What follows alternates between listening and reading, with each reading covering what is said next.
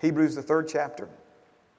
And um, I took some time during praise and worship. I was, I was singing, but I was also in my, in my inner man. I was praying in the Spirit and, and kind of swapping back and forth between those two things. And I was doing that for a lot of reasons. And one of the reasons is I was, I was just trying to calm myself and, and still myself and, and, um, and just relax and just let the Holy Spirit lead. Um, there's no way in five Wednesday nights we could cover everything I have in my notes to cover tonight. And um, so we're just going to let the Holy Spirit lead us and, and take our time and cover exactly what needs to be covered. Amen? All right, so the one passage we'll begin with is Hebrews chapter 3 and verse number 19. And that passage simply says this So we see that they could not enter in because of unbelief. So we see that they could not enter in because of unbelief. Now, he's saying that we can see this because in the verses and even chapters that came before this verse, he is pointing out to us the history of God's people, the nation of Israel, and how God brought them out of Egypt for the distinct purpose of bringing them into their promised land where God intended for them to live their promised life. The promised land is not just a destination, but it is an environment that will enable you to live the promised life that God has promised each one of us in His Word. So He brought them out of slavery, not just so that He could get them out of slavery and say, okay, now, go try to do better, not get caught up in that again. No, He brought them out Deuteronomy 6 says, so that he could bring them in to their promised land. But yet we see the first generation that God brought out of that promised land could not enter in because of their unbelief. Notice it didn't say it didn't say they did not enter in. We could make that case, but it used a different word here. It used could not. If you recall, when Jesus went to his hometown, the Bible says he could do no mighty miracles there because of, again, their unbelief. Didn't say he did not do, said that he could not do. Didn't say that he would not do. Again, it said that he could not. Their unbelief made it impossible. Their unbelief, in essence, tied Jesus' hands and ability to do in their lives what he was on this earth to do in their lives and what he desperately desired to do in their lives. So it was God's desire, it was God's will, it was God's plan, it was God's purpose to bring them out of slavery and bring them into their promised land where they could live their promised life. But he could not, they could not enter in because of unbelief. Now, there's a bigger subject here. And for those of you who've been following this closely, you know, you're like, Pastor Mark, we made it to Hebrews 5. Then last week we were in 4, and now we're in 3. And if we keep this up, we're going to be in Genesis before the end of the year, right? But no, no, just amen. I really am so excited about connecting some really important things together things that Jesus taught us about faith and instructions that we find in the, in the scriptures about faith. And, and, um, and we're going to get there. I promise you, we're going to get there. And I know that we've kind of backed up just a little bit deeper into this. It's kind of like um, when you were a kid and, and you played different games, and sometimes you would have to get a running start. Amen. A running start means that the start line's here, you get back here, and you get a running start at it, right? Amen. And so we're backing up into Hebrews because I think we're, we're, we're it's like pulling back a rubber band. Amen. And, and when we really get what's here, it's going to release us to propel us faster and, and deeper and with greater influence and, and, and impact uh, into the things that, that are ahead of us, okay? And so we're getting a running start at it a run and start at it. And when it comes to understanding the scriptures, the Holy Spirit is everything. I started to say context is everything. The Holy Spirit is everything. But again, the Holy Spirit has, has written and, and provided and preserved these words from God the Father and, and, and put, them and made them, put them in our hands and made them available to us. And, and so, also, when it comes to Scripture, we have to understand something called context.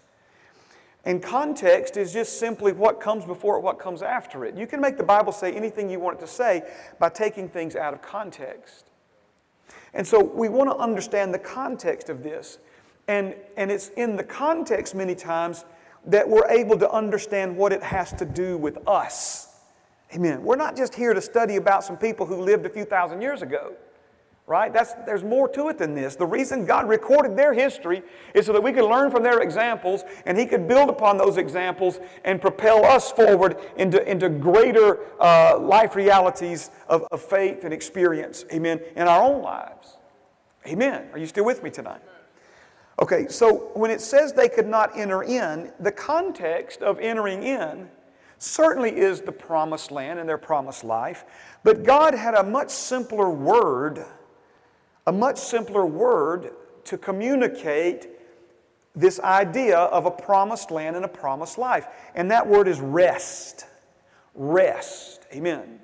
And if you don't do it right now, please, but if you were to read chapter 3, you would see that throughout that chapter, God is speaking of their inability to enter into the rest that He had prepared for them, that He had already established, ready, and waiting for them, but they were unable to enter into that rest because of unbelief. Now, the backdrop of what we've been talking about since the end of 2017 on Wednesday nights is the subject of faith. And faith is a big subject. There's a lot to faith, amen. It's a very, very important subject. And, and, and what we've learned is that the correct way to live, the correct way to go about life, to walk, go about life, is faith. And we walk, go about life by faith, not by sight. And yet, there are many people, not just in the world, who are walking by sight. We could understand that. But there are many people in the church who are still walking by sight instead of walking by faith. And so, it's very important that we learn to walk by faith. Now, I want to I want to make a, a, a, a, connection tonight before we dig into some of this. I want to make a, an important connection for every one of us here. And that important connection is there are levels of life and quality of life that can only be entered into by faith. There are things, when I say things, and I use that word a lot, I, I didn't realize how much I use the word things until I've really gotten serious about writing. And I realized, man, I use things, things, things, things, things. Like, help me, Lord. Give me some better words than things, all right?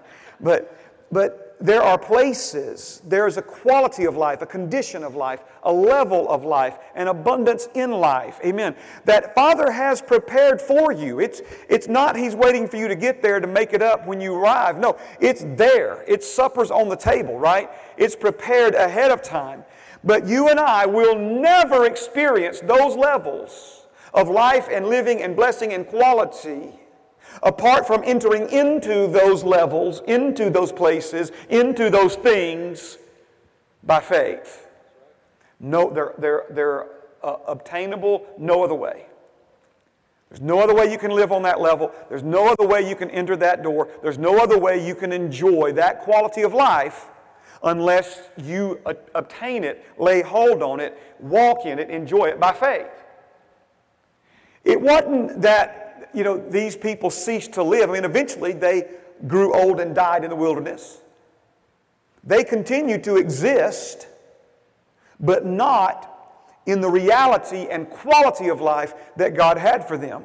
They did not enter into that because of their unbelief. Not because of God's inability, but because of their inability to believe Him and trust Him and let Him lead them into that place. You say, well, Pastor Mark, that, that just don't sound right to me. I mean, if God really wanted them to get there, why didn't He just wave some magic miraculous wand and get them there? Well, the answer is very simple, okay? If we don't trust Him on the levels of life and living that He has prepared for us, those levels of life life and living will not be a blessing to us in the end, they will become a curse to us. I've used this example, right? Okay. Um, it would be one thing for me to bless my son with the keys to my truck when he's 19 years old. It would, another, it would be another thing altogether for me to give him the keys to my truck when he was seven years old. In other words, I just put him into a level of life and living that he was not prepared for. And it was not going to turn out to be anything good for him or anybody around him. So there's that side of all of this, and I, I, really didn't have that in my notes to say, but I want to I want to point that out to you. It's not just that God's like, okay, you finally got enough faith, here, have it. No. It's the faith that you need to get you to that level is also to keep you on that level and to keep the blessing of that level from washing you right out of God's highest and best for you. I've seen it over the years. I've seen the blessing of God in people's lives separate them ultimately from God because they were not mature enough yet to handle the good things, the authority, what have you, that God was wanting to bless them with. So there are levels of life and living that you and I will never experience apart from faith taking us there. It was true of them, and it's true of you and me. Now let's keep reading because verse 19 is the last one in chapter 3, but it flows over into chapter 4. Chapter 4, verse 1 says, Therefore, since a promise remains of entering his rest, let us fear lest any of you seem to have come short of it. So notice now, he just took it from a bunch of folks who lived in the past to you and me right here tonight. This is written to the church that you and I are a part of tonight, right? And he's saying, look, they came short because of unbelief. Let's make sure we don't come short in what God has prepared for us, our promised land, living our promised life. For indeed, the gospel was preached to us as well as to them. But the word which they heard did not profit them, not being mixed with faith in those who heard it. Now, we could spend the next three Wednesday nights right here. I'm going to try to spend the next five minutes right here. The word gospel means good news. Good news. So when he says the gospel was preached to them, just like the gospel was preached to you and me, he's saying good news from heaven was delivered to them just like good news from heaven has been delivered to you and me. The problem is they did not mix faith with what they heard, and because of their unbelief in the good news they received, they were unable to enter into God's promised land and promised life. Now, for you and me, when we hear gospel, we think the story of Jesus. We think Jesus' death, burial, resurrection, return to the right hand of the Father, right? His sinless life, his promise to return. And the Bible says that gospel message contains within it the power of God for salvation. And that is absolutely positively gospel. It's good news. It's not the only good news, though. God's got lots and lots and lots of good news. Right? Now, the gospel, the good news as it pertains to the children of Israel in slavery, it came to Moses from God speaking to him in a bush that was on fire yet not being consumed, the burning bush. And God told Moses, I will abbreviate and paraphrase I have heard the cry of my people enslaved in Egypt. I have remembered the covenant that I made with their father Abraham. And that covenant, by the way, was anybody who blessed them, God would bless, and anybody who was mean and ugly and cursed them, He would, he would deal with, right? I've remembered my covenant. I'm rolling up my, my, this, my sleeves. I'm fixing to get busy on their behalf. And with a mighty outstretched arm, I am going to deliver them from the hand of the Egyptians. I'm going to bless them and prosper them, and I'm going to carry them to the land that I promised and gave to them when I gave it to their daddy Abraham.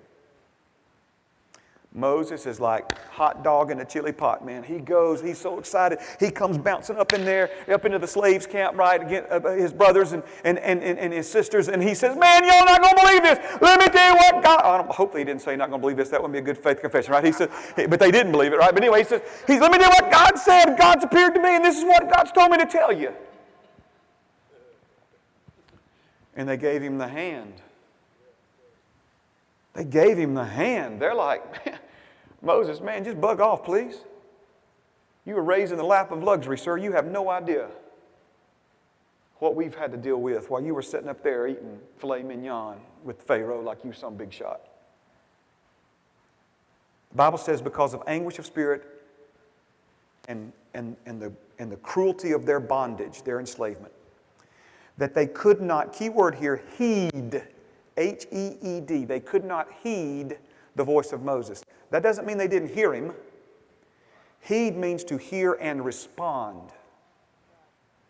Now, I've told you a lot of different definitions over a lot of different things, and, you know, things that I just paraphrase and try to cobble together to help you connect with it.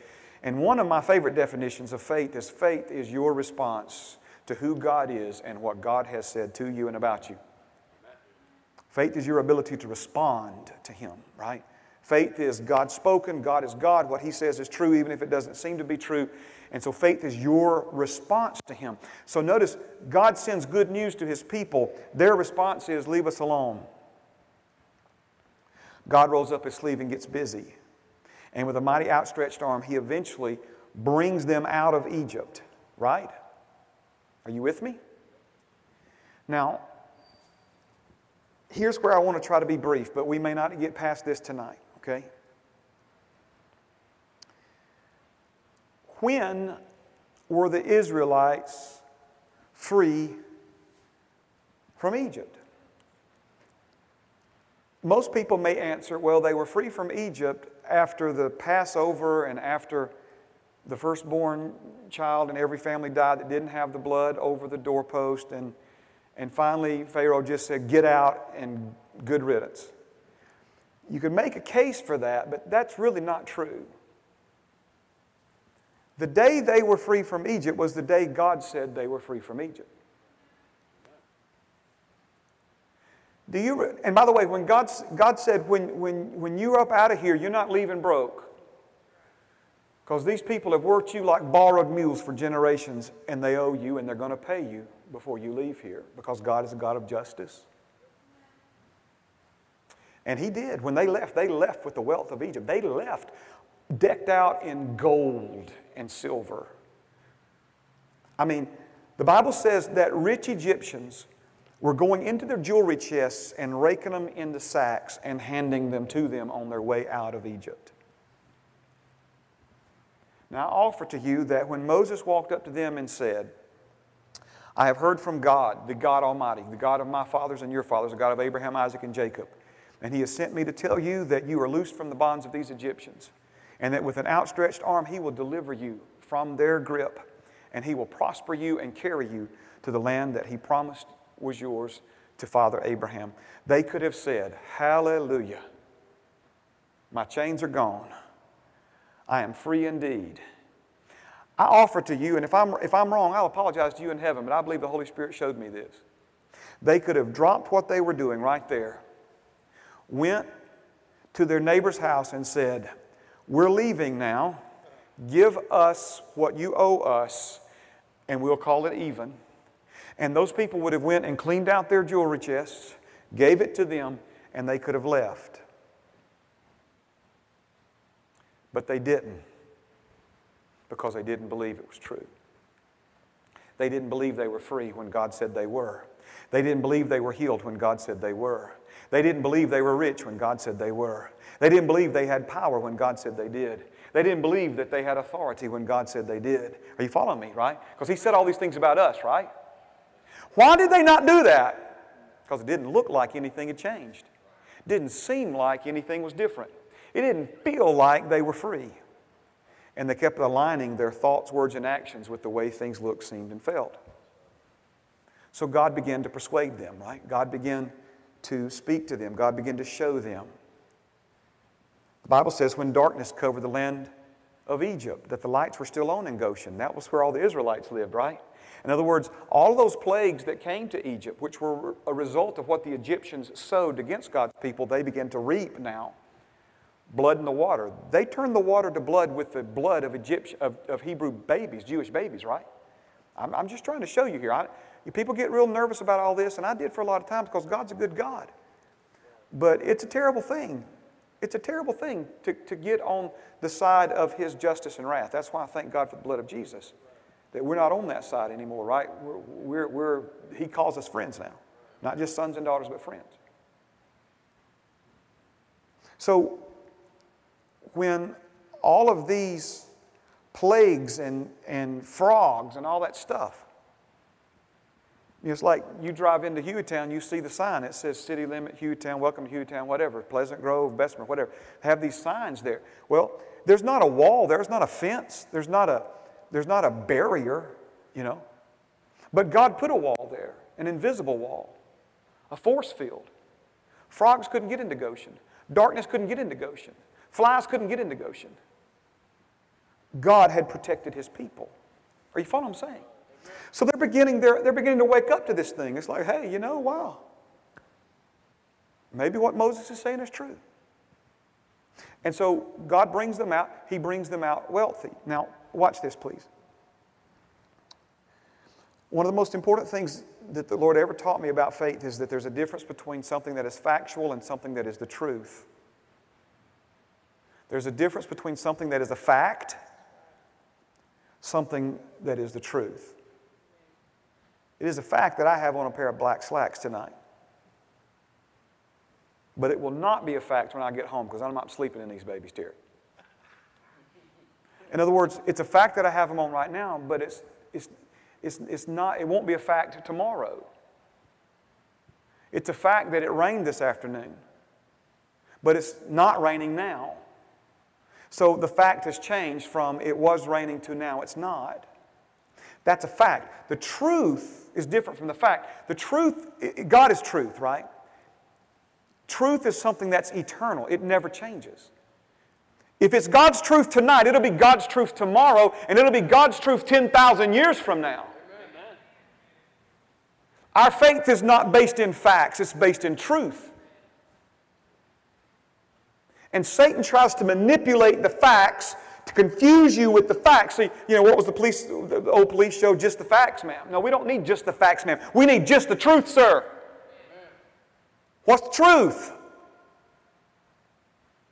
Man, the devil will play around with you the rest of your days on this planet, aligning your thoughts, words, and actions with facts. And that's what they did.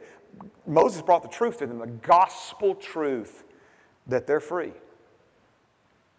The facts were we still seem to be slaves, it still looks like we're slaves, it still feels like we're slaves. So we must be slaves. No faith there, right? Faith is when you align your thoughts, words, and actions with what God has said, which is the truth, even if it doesn't look, seem, or feel like it's true, even if there's no evidence around you that says it's true. Faith says it's true because God says it's true, and I don't care what it looks like, I'm acting on it, I'm stepping out. That's how you get to levels of life and living that are unattainable no other way. Faith. Faith. Oh, thank you, Jesus. Faith. We talk about facts and truth. We also talk about two other words. We talk about evidence and emotions. See, evidence is, is often factual, it's fact based.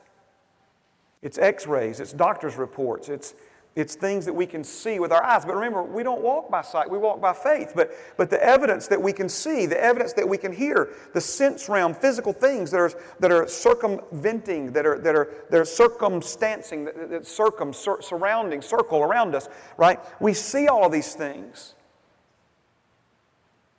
And it's not just that we look at it in some kind of cold, calculated way in the flesh, but the evidence then elicits an emotional response.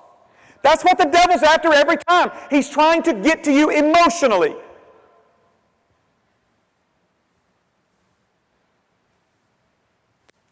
Thoughts drive emotions, emotions drive choices. Right? I'm sure I'm the only one in here that's ever made a bad choice when you were in an emotional state. No. No, we've made them bad ones, right? So the devil is trying to manipulate what you see, evidence, to stir up within you emotions, aligning your thoughts, right? Your words, your actions with the evidence and emotions that are being produced by that evidence in your life. That's why the Bible says Abraham took what God had promised him and began to honor God and give glory to God with those promises. He let the promises of God, he aligned his thoughts with those promises. That thinking created emotions in him, right? That sustained him as he stood in faith to ultimately receive what God had promised into his possession. If he'd have let the circumstances, what were the circumstances? Man, Sarah couldn't have kids in her 20s. Now she's in her 80s, I believe it is. Moses is well past the age of having children, right? I mean, all the, all the evidence, all the circumstances, all the, all the sense realm stuff that was there for him to look at said, dude, you might as well give it up. This ain't happening, right? But instead, he took what God said and he began to glorify God with that promise. He began to align his thoughts, words, and actions with that promise. He told people to start calling him father of a multitude, right? Change his name to Abraham from Abram to Abraham. The Bible says he became fully persuaded. He became strong in faith, giving glory to God, and he inherited. In other words, faith carried him to a life reality that was, that was not attainable any other way. And that, of course, was for him and Sarah to conceive and ultimately give birth to Isaac. Are you seeing this? Are you seeing why he's the example for us to learn from and follow? So, tonight, there's something in your life that you're believing God for. If there's not, there should be. We're coming back to the fig tree and to the mountain and believing in your heart that whatever you say comes to pass. We're coming back to that. Don't you think we've left that because we're coming back to that, right? We're, this is what we're getting a run and start to head back to, okay? Headlong, heartlong into it, right? For those of you who are here for that message, are you speaking to some stuff? Man, I, it's changed the way I pray. Some folks, like I, I, get through praying now and I say, and I believe in my heart what I say out of my mouth comes to pass. They're like, oh, okay. I wasn't saying it to them. I was saying it to my Father in heaven. I was saying it to the devils who try to tell me it ain't coming, happening, but let nothing change, man. You. So why do you think it's going to happen? Because I said it. And I believe whatever I say comes to pass.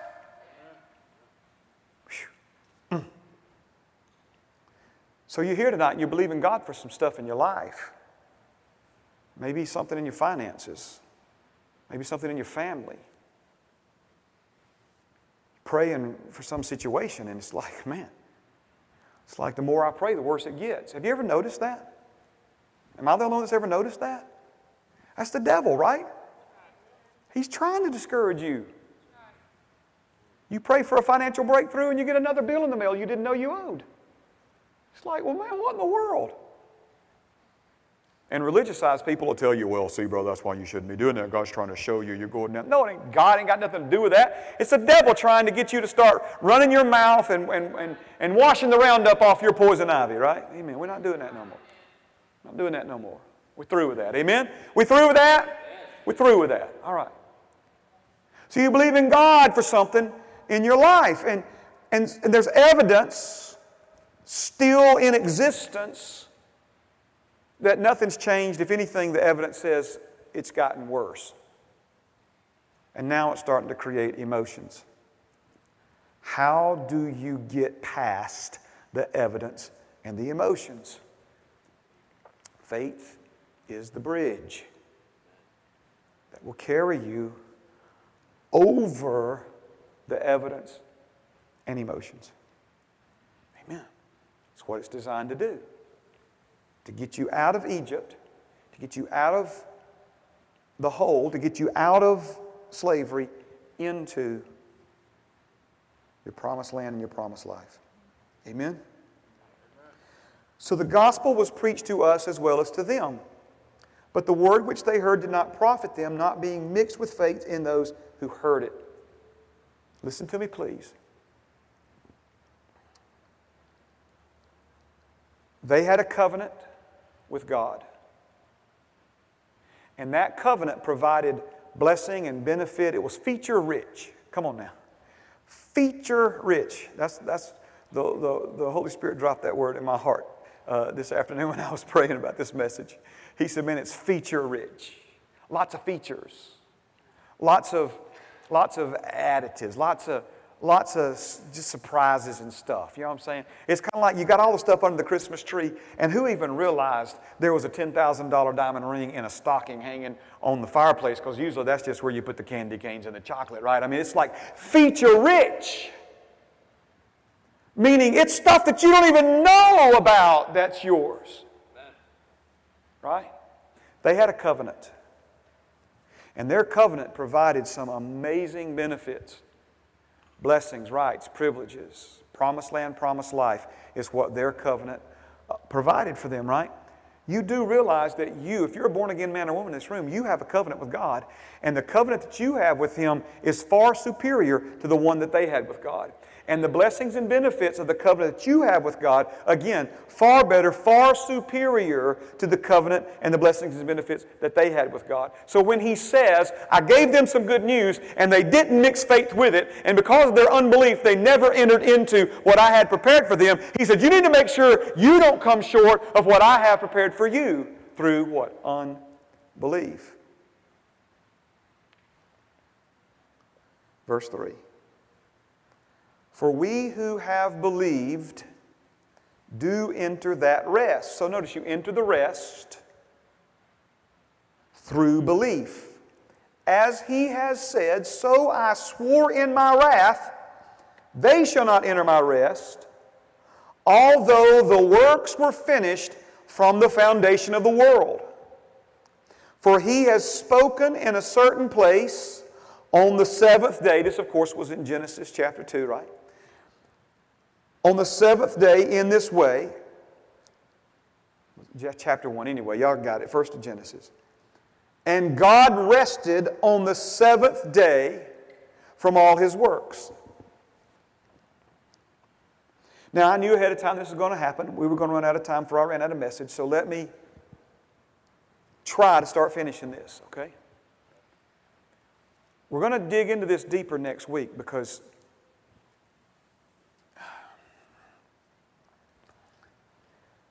When Brother Terry and his crew framed up the interior of this building, you know, they, this wall isn't one wall. It's too big. They built a wall, and then they built another wall and lifted it up, and then built another wall and lifted it up, right?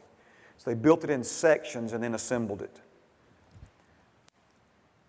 What the Holy Spirit is trying to show us, we're having to build it in sections, okay? And then we're going to put it all together. So I'm glad you're here. Please if, you, if for some reason you can't be here on a Wednesday night, get these messages. They're free. We're not selling anything. All you got to do is ask, okay? They're on the internet. We get you a CD, hard copy of them. We're building this in sections, and, and we're coming up to a next really important section here. Now, I'm not going to have time to fully develop it, but I want to give you at least part of it, okay? In the same way that we see there were different times where God gave good news to this group and it, and it applied to them, and then, and then good news to another group and it applied to them, and then good news to us and it applies to us. We also see that there are different, oh, thank you, Jesus.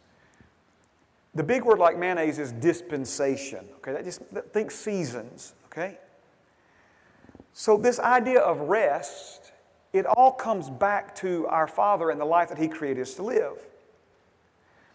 But the first place that we see rest in the scriptures turns out to not be the first place rest actually existed. Okay? Where rest actually existed first was from or before the foundations of the world. Before the foundations of the world, God said, the work was already completed, and therefore the rest is already provided. Before he ever created mankind, he created, or in his heart, he accomplished what was going to be necessary for you and me to enter into what he calls rest. Then he created heavens and the earth. Then he created the Garden of Eden. Then he put Adam in that garden on which day? Sixth day. Just before the seventh day, which was what day? Day of rest. And then the Bible says, when God completed all of his works, he entered into a state of rest. Notice the pattern here. God did all the heavy lifting, brought us on the scene right at the end, and says, Now enjoy. I'm offering to you tonight that that is God's desire and will for your life. That doesn't mean laziness. That doesn't mean laziness. If you're listening by audio tape, I'm, I'm holding up an iPhone tonight, okay? Do you realize that when God rested, everything that was needed to create this iPhone existed on planet Earth? It was all right there. Took us a while to figure out how to dig it out, process it, put it all together, and get some juice to it so that I can look at one of our pastors in Kenya own it and talk to him. When it says that he finished his work, what he is saying is everything that you will ever need and then some is right here for you now. Go enjoy yourself. Sin messed that up. See, we, we look at it now and we get a, we get a, a, a different version, a perversion. That's what this, we get a perverted view of what life is supposed to be like because sin brought a curse to this planet, right? And the curse altered things from the way God intended for them to happen. Somebody said, Well, Pastor Mark, God's in control. Man, there's no truth to that. There's no truth to that. There's no one losing their mind in heaven and going and shooting up a school. That don't happen in heaven. Don't happen in heaven because God's in control in heaven. He gave control of this planet to you and me, and then we turned it over to Satan. And the Bible says Satan, 2 Corinthians 4 4, lowercase G O D is God of this world. Now, God's running the church, and that's you and me. And greater is He who's in us than He who's in the world. And whatever we bind on earth, having already been bound in heaven, will be bound on earth. And whatever we loose on earth, having already been released in heaven, will be released on earth. Let's not forget that.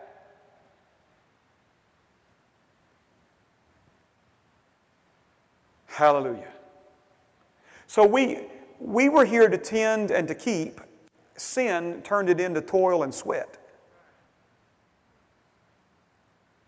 It, it, it used to be that the earth just produced fruit of itself. Now you got to dig through the rock, clear out the vines, plant the seed, water it, pray that the sun don't destroy it, keep the weeds out of it. Right? None of, that was not how it was supposed to be. Sin produced that. So again, he created everything that we needed, created us, put us there at the end of it, and said, Now go enjoy yourself and rest. I'll come see you in the evenings. We'll drink tea and talk and have a good time. But before he ever did that, he did something in heaven. We'll talk about it next week. I've got to finish. He did something in heaven. Work. Ah, sweet Jesus. Revelation says Jesus was the Lamb of God slain from the foundation of the world. In other words, Jesus agreed to die before the world was ever formed. And Matthew says, 25, I think it says, that the kingdom that we're now in was prepared for us before the foundation of the world. In other words, Father God had already agreed to do. He's timeless. That's the part that's hard to explain, and I'm not trying to confuse you right here at the last. Are you getting anything out of this tonight? Right, right, here, right here at the end, I'm not trying to confuse you. But you see, when God says He's going to do something because He prefers His word above His name, it's as if it's already been done, even though the time hasn't passed until he does it. This is why he stood in the Garden of Eden and said, There's coming a day when a seed will come from a woman who will crush the head of the serpent. This plan was already in place and agreed upon, and the rest that this plan of salvation was going to create for you and me to enter into one day was already provided before Adam, before Adam was created, before he sinned and took us all down with him.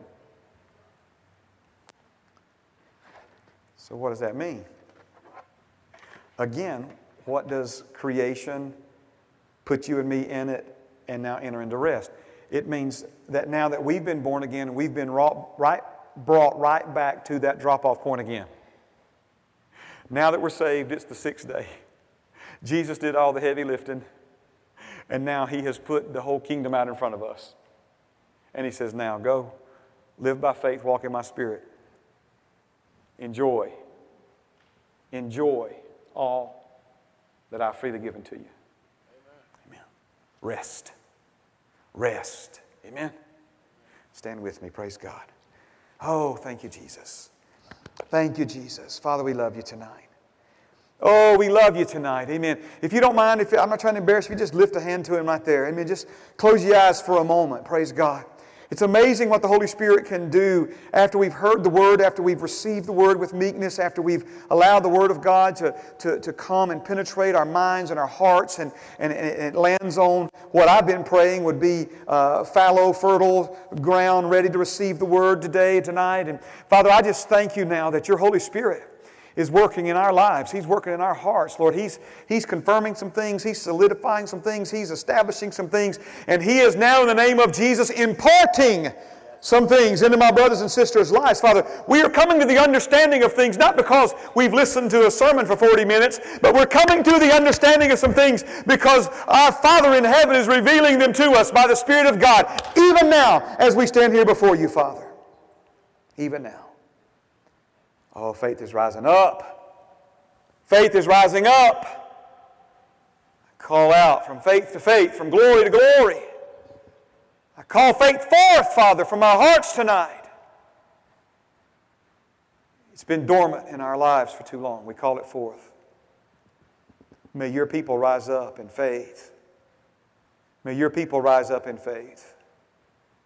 May your people rise up in faith and honor you with faith. It honors you, Father, when we believe you. It honors you when we've never seen you, but act on what you said as if it's true when there's no evidence to say that it is. It honors your name. It glorifies your name. Glorify yourself, Father, again in us. Glorify yourself in us. Thank you, Father, for what we're learning. Thank you, Father that although it's impossible to please you without faith, Father, you've given us faith, and we're going to be men and women who please you with the faith that you've given to us. You take no pleasure in people dropping dead in the wilderness, never entering into their promised land and their promised life, Father. And Lord, I pray that you would take pleasure in us because we're going to live on those levels and qualities of life, Father, that are only accessible, only attainable by faith. But Father, we, we, we've charted a course. And you're speaking into our lives, not just so we can be entertained on a Wednesday night, but Father, so that we can have your highest and best, so that we can enter in to the rest that remains for us and our generation. We pray these things in the mighty and matchless name of Jesus. Let it be so.